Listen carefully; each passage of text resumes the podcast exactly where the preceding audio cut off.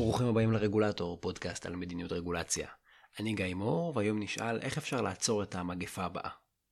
היום אנחנו מתחילים מיני סדרה בנושא הקורונה, והפרק של היום הוא בעצם ההתחלה של ההתחלה. נדבר על ניהול משברים. משבר הקורונה בהתחלה לא היה משבר. הנגיף התחיל להתפשט בסין, אמנם גבה שם קורבנות, ואז התחיל להתפשט בשאר העולם, אבל אם תחשבו על הנקודת זמן הזאת, איפשהו בינואר אלפיים עשרים, אולי תחילת פברואר אלפיים עשרים, באיזשהו שלב הבנו שהסיכון הכללי הזה, הסיכון התיאורטי של מגיפות ושל מחלות, הפך פתאום לאירוע קונקרטי, למשבר אמיתי. הוא הפך מתיאוריה למשהו פרקטי ואמיתי. מחלות הן עדיין סיכון משמעותי עבור האנושות. למרות ההתקדמות העצומה ברפואה, במדעי הבריאות ובגנטיקה, אנחנו עדיין רחוקים מלהיות מוגנים לגמרי ממחלות חדשות, ולהיות מוכנים לחלוטין להתמודד עם מחלות חדשות שיכולות להתפרץ. קודם כל, כי לוקח זמן לזהות את הפתוגן, ואז לוקח לנו זמן לספק לו מענה רפואי, ואז לפרוס את זה לוגיסטית. היום, ב-אלפיים עשרים ואחת, כולנו עברנו קורס אינטנסיבי וקורס מעשי בהתמודדות עם מחלות. אני רוצה לתת לכם את הטייק שלי. כתבתי את הפרק הזה במקור בפברואר אלפיים עשרים, כשנגיף הקורונה רק נכנס לחיינו. אז קודם כל צריך להגיד שגם בעולם שבו מחלות, בין אם זה חידקים או וירוסים, שמחלות מסכנות אותנו, עדיין יש מה לעשות. וזה נכון אגב לא רק לגבי מחלות, זה נכון לגבי כל סיכון. בין אם זה סיכון של כימיקלים, בין אם זה סיכון לתאונות, בין אם זה סיכונים קטנים או סיכונים גדולים. ממשלות וגם ארגונים אחרים יכולים לאמץ מדיניות וכיווני פעולה של ניהול סיכונים, כדי לנסות לצמצם את ההסתברות לאירועים כאלה, וגם את החומרה שלהם כשהם יקרו. אבל יש עוד כלי שאפשר להשתמש בו, וזה ניהול משברים. זאת אומרת, מרגע שהאירוע קרה, מה עושים? הרבה פעמים ההחלטות האלה לא יהיו פופולריות, אבל הן הכרחיות אם אנחנו רוצים להציל חיים. אז בפרק הזה אני רוצה להציע כמה שיטות וכיוונים שיכולים לסייע לבלום את המגפה הבאה. אלה יהיו שמונה צעדים של ניהול משברים שאפשר לבצע כדי להתמודד עם סיכון של מגפה כאשר הסיכון כבר מתחיל להתממש. כמובן שבפרק הזה קצר אנחנו לא הולכים לפרוס את כל תורת ניהול המשברים. אני בעיקר רוצה להראות את דרך החשיבה של ניהול סיכונים וניהול משברים, ואיך אפשר ליישם אותה בהקשר הזה של מגפה או מחלה שמתפרצת. אז צעד מספר אחד הוא להכין תוכנית תגובה לאומית להתפרצות של מגפות קשות. אני מתחיל עם הנושא שהוא הכי חשוב לדעתי. חשוב שלממשלות, ואגב גם לשלטון מקומי, תהיה תוכנית מענה למקרה של התפרצות מגפה. למשל, ה-סי די סי יש כזאת. וזה קריטי כי בחירום אין לנו זמן לחשוב, אין לנו זמן לנתח, אין לנו זמן להיערך, חסר לנו מידע, יש המון המון לחץ מכל מיני כיוונים, גם הלחץ לקבל החלטה, גם אי הוודאות, גם לחץ מהשטח, גם הציבור שמאוד מאוד מפחד. ולכן, כדי שלא נצטרך לקבל החלטות מורכבות מאפס בזמן אמת, אנחנו צריכים תוכנית שתנחה אותנו מה לעשות, בגלל שכשהמשבר מתרחש, בהגדרה, אין לנו זמן לבצע תהליך קבלת החלטות טוב. אז אנחנו יכולים להכין תוכנית גנרית או חצי גנרית מראש, והיא לא תהיה תלויה בסוג המחלה הספציפית ש...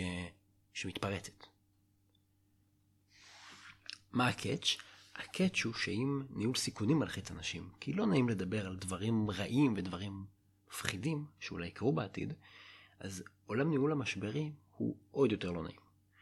כי בניהול משברים אנחנו נערכים ליום שאחרי שהדבר הרע התחיל לקרות.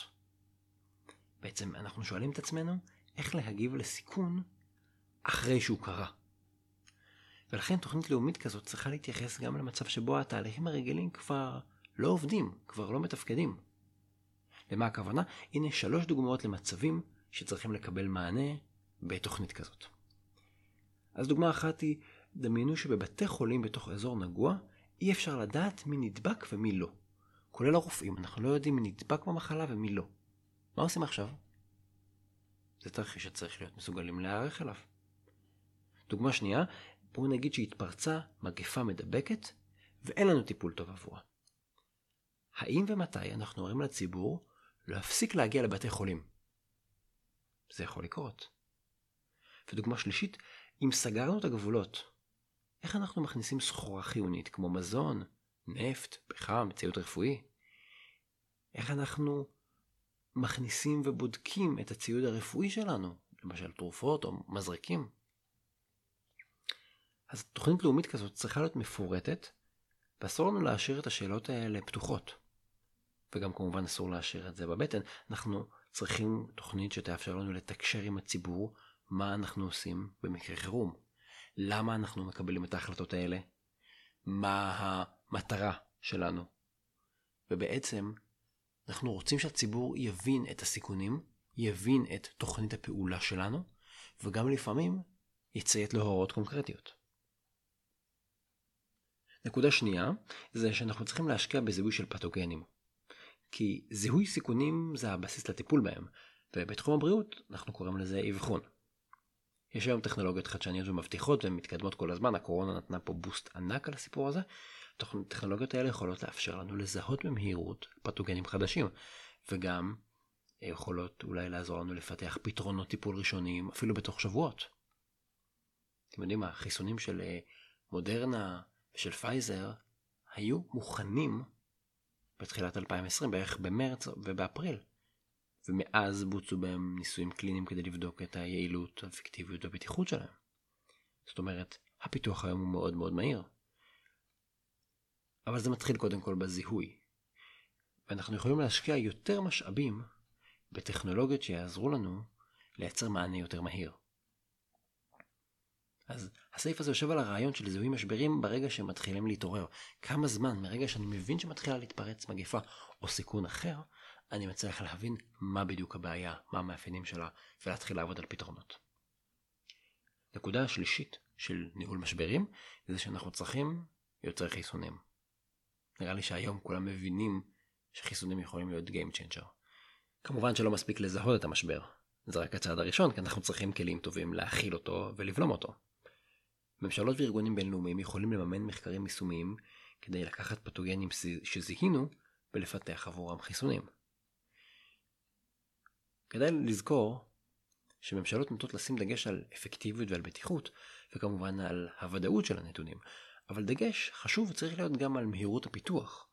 ויש פה איזה בלנס כזה שחשוב שלא נפקיר את התגובה המהירה.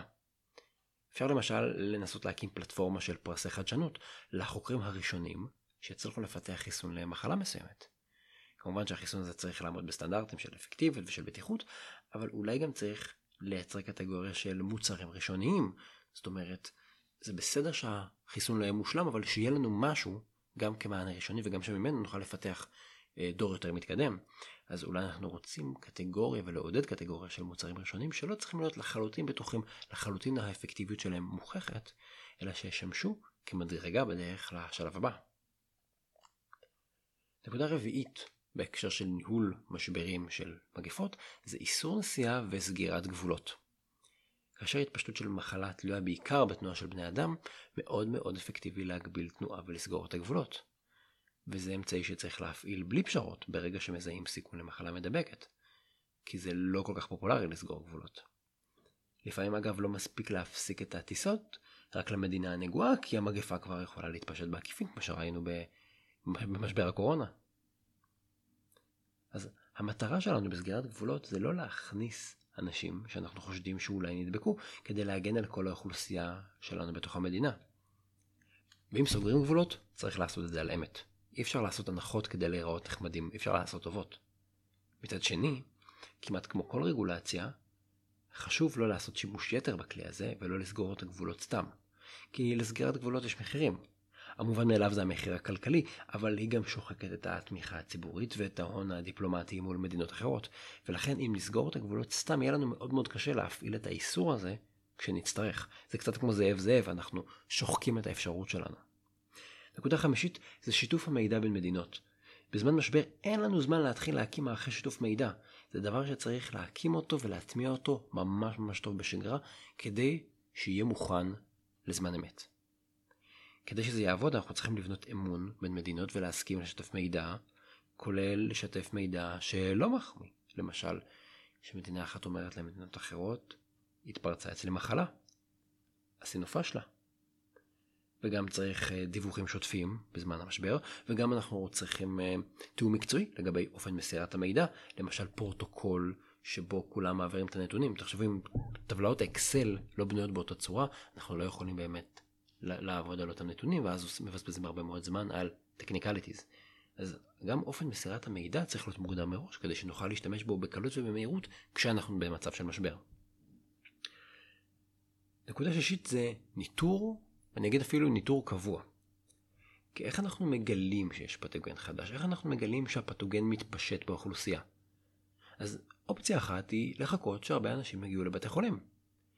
אבל זה יהיה מאוחר מדי. ואם אנחנו יודעים שיש מגפה שמתפשטת בעולם או באזור שלנו, במדינה שלנו, לחכות שאנשים יגיעו לבתי חולים, זה אופציה די גרועה. המטרה של ניטור זה לזהות ההתפשטות של פתוגן גם לפני התפרצות וגם לעקוב אחריו כשהמגפה הולכת ומתפשטת.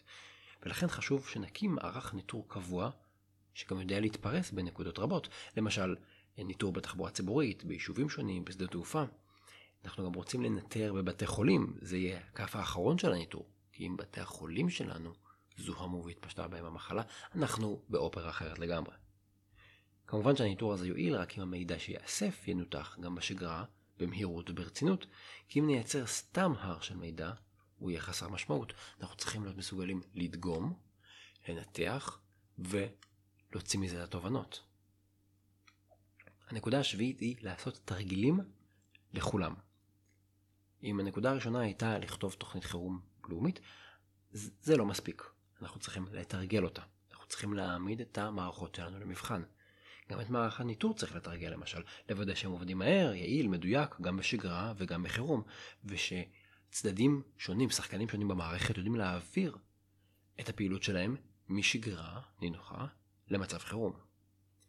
בחלק מהארגונים יש נטייה לבצע תרגילים, למשל, רק לדרגים הבכירים, משחק מלחמה כזה, שזה איזה משהו חגיגי כזה. וזה לא טוב, כי רוב ההחלטות לא מתקבלות סביב שולחן הממשלה, גם לא אצל השר, גם לא אצל המנכ"ל. היישום של ההחלטות צריך להתגלגל קצה לקצה, מהבחירים עד לרמת השטח בסדרה של החלטות מקצועיות, ואז דיווחים שעולים מלמטה מהשטח למעלה למקבלי ההחלטות בדרגים שונים. בגלל זה גם לא מספיק טוב לעשות תרגילים רק לדרג השטח. לפעמים אומרים, בסדר, נתרגל את הזוטרים, אנחנו הבחירים תעזבו אותנו מהשטויות האלה. לא. התרגיל הזה הוא לכל המערכת. הנקודה השמינית שמתקשרת לזה, זה שאנחנו צריכים חלוקת תפקידים ברורה. פה אנחנו חוזרים עוד פעם לתוכנית החירום, אבל גם ליתר הצעדים, כמו ניטור וסגירת גבולות. חלוקת התפקידים והאחריות צריכה להיות ברורה ופשוטה. זה קצת כמו שבצבא חשוב שתהיה היררכיה מאוד מאוד פשוטה, בגלל שבמלחמה אין זמן לשאול שאלות, צריך להיות ברור מי אחראי ומי מקבל החלטות. אז גם בסיטואציה של משבר רפואי, או כל משבר אחר, חשוב שכל אחד ידע מה התפקיד שלו, יוכל לבצע מה שמוטל עליו, וידע ממי הוא מקבל הוראות. למשל, אנחנו נרצה להגדיר איזה החלטות מתקבלות על ידי הדרג המקצועי, איזה החלטות מעלים לשר, איזה החלטות מעלים לממשלה. מה הסבב, באיזה קצב החלטות מתקבלות, באיזה קצב אנחנו בוחנים את התוצאה של ההחלטה שקיבלנו. למשל, הטלנו סגר, פה בתוך ישראל, תוך כמה זמן אנחנו בוחנים את ההצלחה של הסגר. ושוב, כמו שאמרנו קודם, גם את זה צריך לתקשר. זה צריך להיות מאוד מאוד ברור, אבל מה כל אחד עושה. אז אלה היו שמונה נקודות על היערכות למגפה הבאה כדי לעצור אותה, אבל בעצם אלה שמונה נקודות על ניהול משברים באופן כללי. אפשר ליישם אותן גם על ניהול של משבר של טרור, וגם על ניהול של משבר של תאונה בסדר גודל אדיר. יכול להיות שמה שאני מציג לכם כאן נשמע כמו חוכמה שלאחר מעשה, אבל זה בדיוק הרעיון. אי אפשר לעשות את זה בדיעבד. כשהמשבר כבר קורה, המערכת בקאוס, אין זמן לעשות שיעורי בית. צריך להתכונן מראש. ויש לנו הרבה ניסיון ממשברים שלנו, של מדינות אחרות, ויש תורה מסודרת של ניהול משברים שיכולה לעזור לנו להיערך למשבר מראש. אז הרבה מהתשובות והטכניקות כבר מוכרות וידועות, ולנו נשאר רק החלק הקשה, ליישם אותן ולהערך מראש למשבר הבא. כדי שכשהוא יקרה, והוא יקרה זה רק שאלה של זמן, כשהוא יקרה, נהיה כמה שיותר מוכנים לצמצם את הנזק שלו. תודה שהזנתם לפרק הזה של הרגולטור. בפרקים הבאים נמשיך לדבר על סיפורים ולקחים ממשבר הקורונה, כאן בישראל ומסביב לעולם. אגב, אני ממליץ לכם להאזין לפרק שבעים ושבע שהעליתי בזמן אמת בתחילת מרץ אלפיים עשרים, ובו ניתחתי את הטעויות הקריטיות שממשלת ארצות הברית עשתה ואפשרו לקורונה להתפשט במהירות עצומה בארצות הברית, בלי יכולת של האמריקאים לנטר ולשלוט על המשבר הזה. אני גיא מור, התכנים משקפים את דעותיי בלבד.